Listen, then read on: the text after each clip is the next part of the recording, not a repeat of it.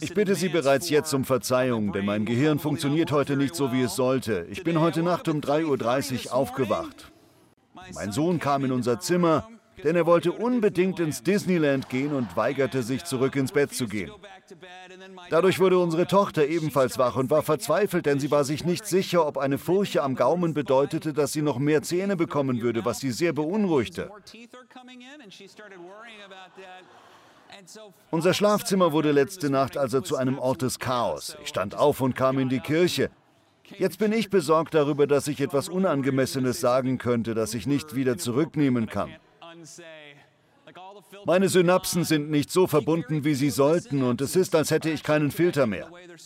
Entweder wird es also totlangweilig oder aber äußerst interessant.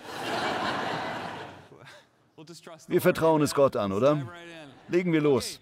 Heute möchte ich darüber sprechen, wie unser Leben als Nachfolger von Jesus Christus ein Projekt ist, das sich immer weiterentwickelt und hoffentlich verbessert und wofür Sie zuständig sind. Eine Sicht, die wir auf das Leben haben sollten, ist unser Leben als Sammlung von Fähigkeiten und Werten zu betrachten. Dingen, die ich tue, Gewohnheiten, die ich mit der Zeit entwickle, um meine Ziele zu erreichen und dass ich im Laufe der Zeit Jesus immer ähnlicher werde. Betrachten Sie Ihr Leben als ein Projekt, woran Sie arbeiten und das im Laufe der Zeit immer besser wird. Wenn wir das tun, sollten wir andere auch um Feedback und Rat bitten. Das ist uns allen bekannt. Es ist weise, Rat oder Kritik anzunehmen. Die meisten von uns können das aber ehrlich gesagt nicht so gut. Wir wollen es nicht, sind nicht gut darin und es interessiert uns nicht. Oft sehen wir uns selbst doch so, als wären wir viel besser oder viel schlechter dran, als wir es wirklich sind.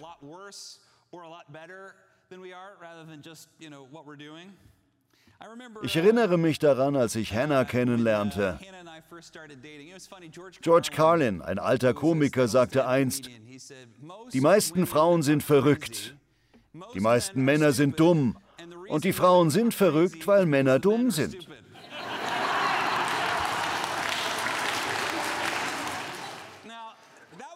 Das traf zu, als Hannah und ich anfangs miteinander ausgingen. Als junger Mann, der gerade die Schule abgeschlossen hatte, bereitete es mir Mühe, mich emotional auf andere einzulassen. Ich hatte viele Freunde. Ich konnte auf eine Party gehen, Spaß haben, unternahm viel. Doch ich tat mich schwer, mich emotional durch Verletzlichkeit, Ehrlichkeit und Intimität zu verbinden.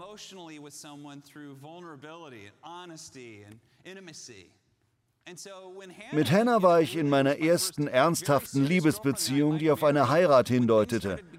Als es zwischen uns ernst wurde, war mir nicht richtig bewusst, dass das ein Problem war. Ich habe diese Geschichte schon länger nicht erzählt, also hoffe ich, dass sie richtig rüberkommt. Hannah tat etwas, das ihr vermutlich schwer fiel und etwas unangenehm war.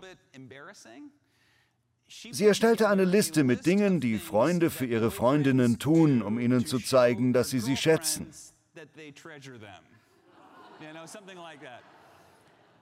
Es war sonnenklar, was sie damit meinte. Idiotensicher. Hannah wuchs mit fünf Brüdern auf, also wusste sie wohl bereits, dass Männer dumm sein können. Sie erstellte die Liste mit Dingen wie, dass ein Freund seine Freundin fragt, wie ihr Tag war oder wie es ihr geht, dass sie Händchen halten, er ihr die Tür aufhält und so weiter. Das tat sie auf eine liebenswürdige Weise. Ich bin so froh, dass sie das für mich gemacht hat. Natürlich brachte mich das ein bisschen in Verlegenheit. Doch ich dachte mir, jetzt fange ich mit diesen Dingen an. Und heute sind wir verheiratet. Damit habe ich wahrscheinlich etwas Zentrales über mich selbst erkannt, das mir zuvor nicht bewusst war.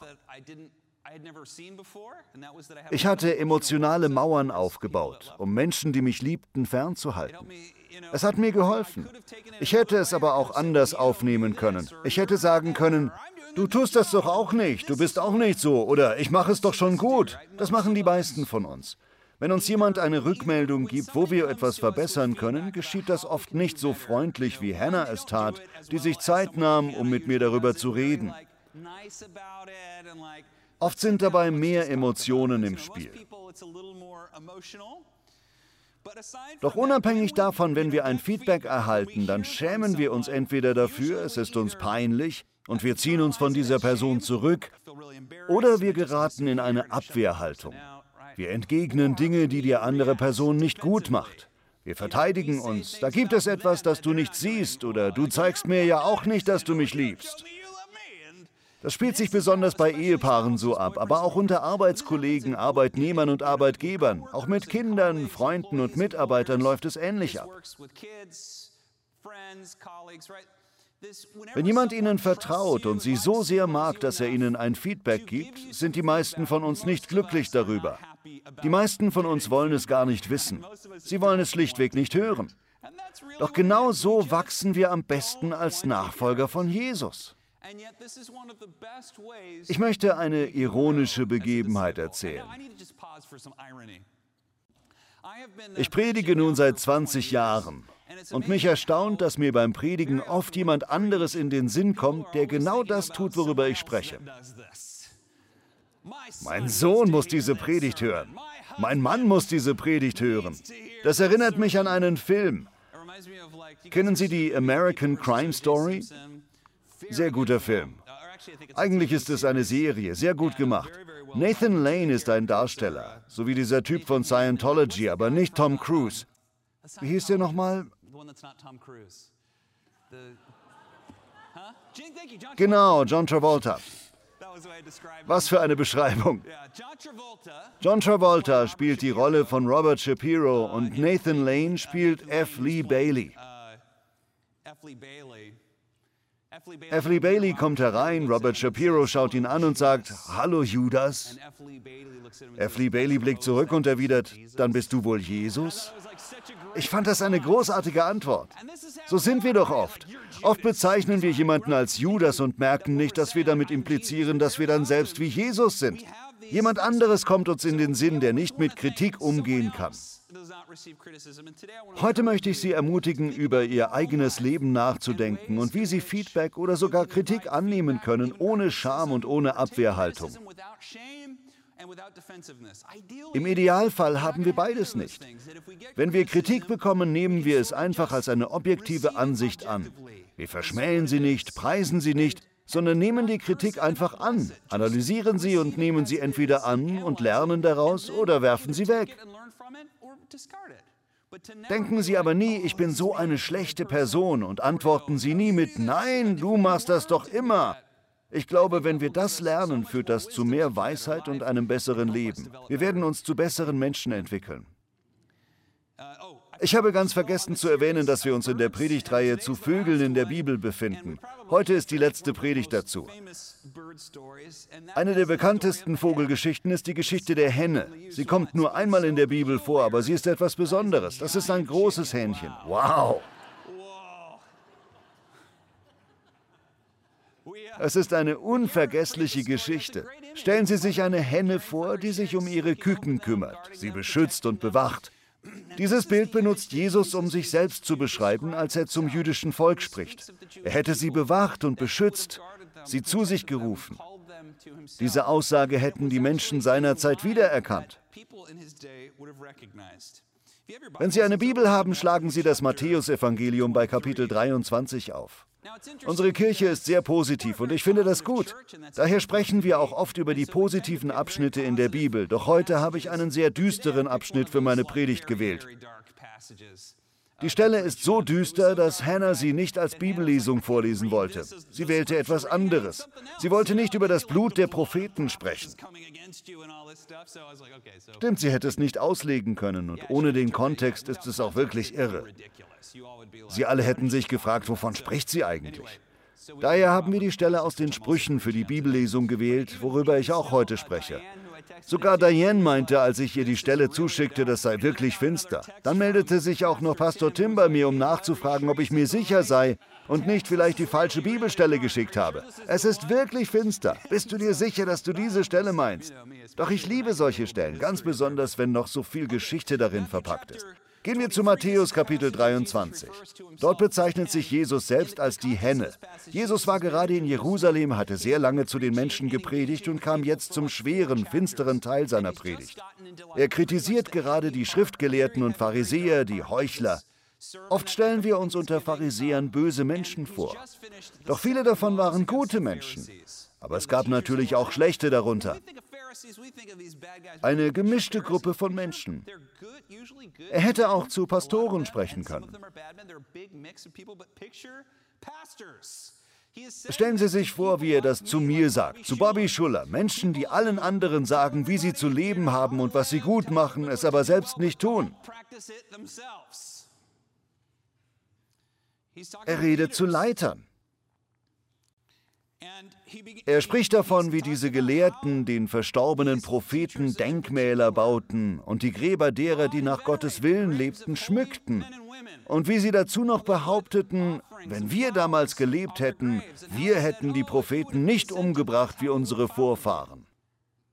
Er sagte, dass sie die Propheten und Männer und Frauen Gottes, die er ihnen schickte, umbrachten, verletzten und wegjagten.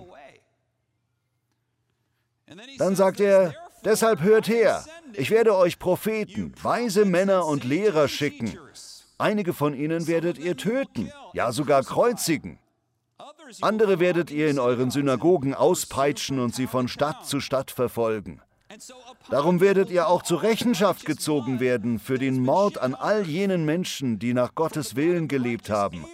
Angefangen bei Abel bis zu Sechaja, dem Sohn von Berechja, den ihr zwischen Tempel und Brandopferaltar ermordet habt. Ich versichere euch, das Strafgericht für all diese Schuld wird noch über diese Generation hereinbrechen.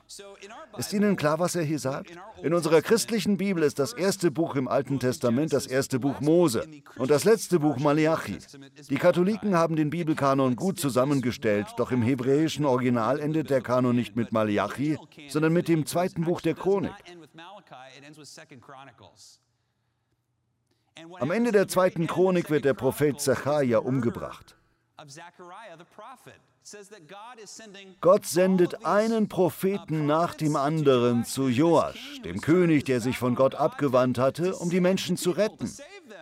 Er schickt immer wieder Menschen, schließlich Secharia, und dieser wird im Tempel ermordet. Das Ironische daran, am Ort, der vernachlässigt wurde, das ist der letzte Mord eines gerechten Mannes in der hebräischen Bibel. Was war der erste Mord? Die Geschichte von Abel, Kain und Abel. Kain und Abel waren Brüder, die Söhne von Adam und Eva. Kain war eifersüchtig auf Abel und schlug seinen Bruder tot. Da fragte der Herr, wo ist dein Bruder Abel? Woher soll ich das wissen? wich Kain aus. Ist es etwa meine Aufgabe, ständig auf ihn aufzupassen? Aber Gott entgegnete, was hast du bloß getan? Das vergossene Blut deines Bruders schreit von der Erde zu mir. Was wollte Jesus den Pharisäern damit sagen? All diese Propheten und gerechten Menschen, die zu ihnen geschickt wurden, ermordeten sie und taten es noch immer. Und er weist damit auch auf seine Kreuzigung hin. Er möchte ihnen damit sagen, dass sie es immer noch tun. Sie jagen die Menschen fort, die etwas Gutes bewirken wollten. Dann sagt er, Jerusalem, oh Jerusalem. Da bleiben wir kurz stehen. Am Leben Jesu finde ich interessant, dass wir von seiner Geburt hören, aber sein Leben als junger Erwachsener wird praktisch nicht thematisiert. Und dann taucht er als Gelehrter und als Rabbi auf. Ich frage mich immer, wie das Leben Jesu wohl in der Zeitspanne von ungefähr vier Jahren, bis er 25 Jahre alt war, ausgesehen hat. Einige Dinge wissen wir, um die Lücken zu füllen. Wir wissen nämlich, was Jesus für einen Beruf ausübte. Weiß es jemand? Ein was? Zimmermann? Falsch! Falsch! Es tut mir leid, er war kein Zimmermann. Er war ein Tekton. Wissen Sie, was das heißt? Ein Tekton? Tekton bedeutet Baumeister. Ein Baumeister. Die Briten benutzten Holz für den Bau, also wurde Tekton mit Zimmermann übersetzt. In Israel, wo es wenige Bäume oder Bauholz gibt und alles mit Steinen gebaut wird, ist ein Baumeister oder ein Tekton ein Maurer.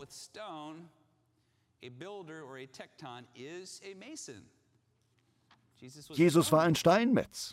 Er verarbeitete Naturstein, er und sein Vater. Er lebte im römischen Reich. Es ist interessant, sich Jesus als Sohn Gottes, als die Menschwerdung Gottes vorzustellen, und doch war er ein Jugendlicher, der arbeitete. Stellen Sie sich vor, wie Jesus Häuser und Märkte baute, Brot zu seiner Tante brachte, das mosaische Gesetz in der Synagoge studierte. Oder stellen Sie sich vor, wie Menschen seine Werkzeuge stahlen, ihn ärgerten und schikanierten.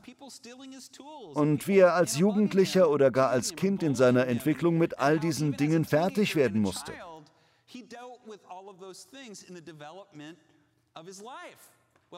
Eines dieser Gebäude, an denen er als Baumeister arbeitete, größtenteils als Steinmetz, teils vielleicht sogar als Zimmermann, war vermutlich ein Theater. In jeder Stadt gab es ein Theater. Diese Gebäude waren kunstvoll und schön. Sie waren das Zentrum, wo man sich für Musik und Stücke versammelte. Für die Römer und Griechen waren Theater das Herzstück der Philosophie.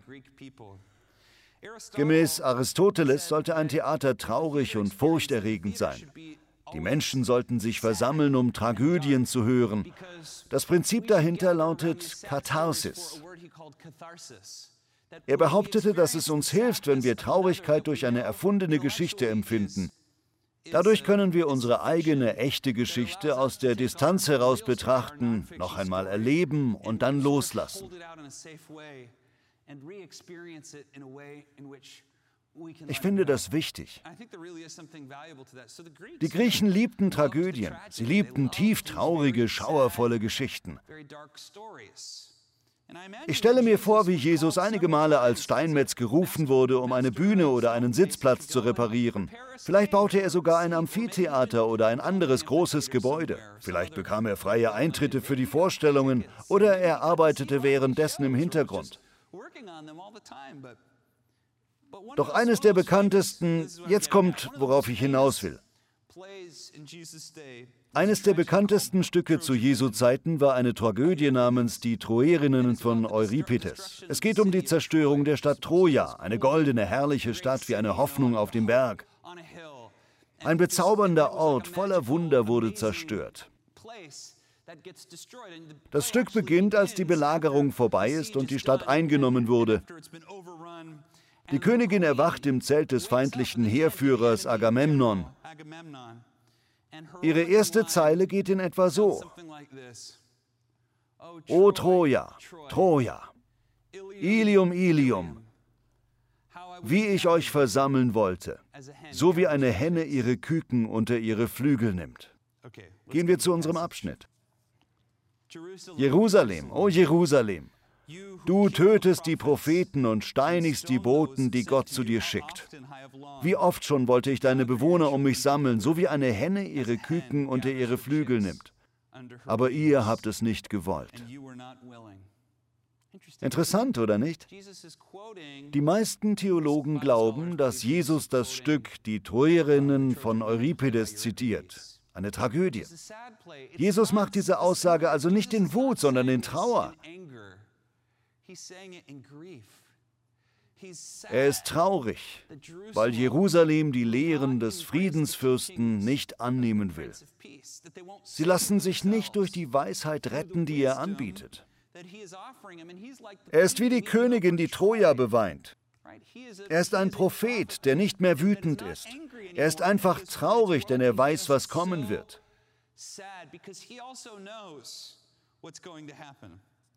Jerusalem wird von den Römern zerstört werden, denn sie konnten nicht in Frieden leben. Hätten sie in Frieden leben sollen? Waren die Römer gute Menschen? Nein, die Römer waren böse Besatzer und Jesus gibt uns einen Weg, wie wir mit Menschen umgehen können, die uns böse gesinnt sind, die uns schlecht behandeln. Doch sie wollten es nicht wissen. Sie hörten nicht auf ihn und ich glaube, das ist im Grunde genommen, was Jesus hier sagt. Es ist speziell, sich so etwas zu fragen. Was, wenn? Was, wenn das jüdische Volk, alle nicht nur ein paar davon, sich entschieden hätten, so nach der Tora zu leben, wie es dieser Rabbi predigte? Unsere Feinde lieben und in Frieden mit unserem Nächsten zu leben, die andere Wange hinhalten und all diese Dinge, die die Urgemeinde verkörperte. Was, wenn sie das angenommen hätten, Jerusalem nicht zerstört worden wäre und der Tempel noch stünde? Wenn ich mir die Geschichte anschaue, überlege ich mir gerne solche Szenarien. Ich merke aber, Sie machen das nicht gern. Ihnen gefällt das nicht. In Ordnung, alles gut.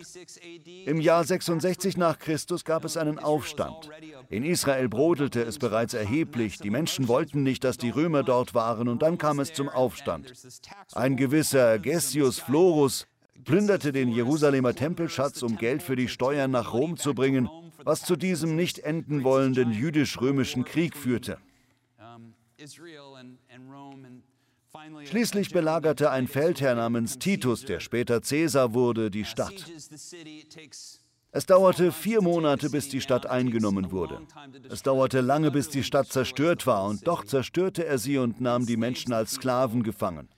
Damals begann die jüdische Diaspora, als die Menschen überall nach Europa und Kleinasien gebracht wurden. Synagogen wurden gegründet und das jüdische Volk zerstreut. Übrigens gibt es in der Nähe des Forum Romanum in Rom den Titusbogen. Darauf sind Bilder von Frauen und Kindern zu sehen und was vom Tempel geplündert wurde. Ich kann mir vorstellen, wie Jesus sich ausmalt, was Grauenvolles auf sein Volk zukommt als jüdischer Rabbi. Er sieht es. Er weiß, was seinem Volk widerfahren wird und es schmerzt ihn sehr. Damit möchte ich sagen, dass das in der Natur des Menschen liegt. Es betrifft nicht nur das jüdische Volk, es ist typisch für Menschen. Oftmals, wenn wir das Gefühl haben, dass wir es ganz gut im Griff haben und endlich den Kopf über Wasser halten können, kommt unser Ehepartner, unsere Kinder, unsere besten Freunde oder ein Arbeitskollege und gibt uns eine unangenehme Rückmeldung. Dann wollen wir es doch einfach nicht hören. Es passt jetzt nicht. Alles ist doch gut, lass mich doch in Ruhe. Oder? So fühlen wir uns oft. Das ist eine der größten Herausforderungen. So ist es doch bei uns allen. Sie gehören auch dazu, oder? Männer, Frauen, alle tun es. Doch es gibt eine Handvoll Menschen, von denen die Bibel sagt, dass sie weise sind. Und diese Menschen fordern ihren Ehepartner, ihre Kinder zur Kritik auf, auch wenn es unerfreulich ist und man sich fragt, stehen die eigentlich auf einem Podest?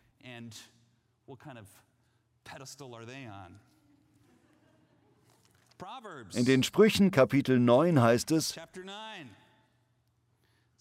wer einen Spötter ermahnt, erntet nichts als Verachtung. Und wer einen gottlosen Menschen tadelt, kommt nicht heil davon.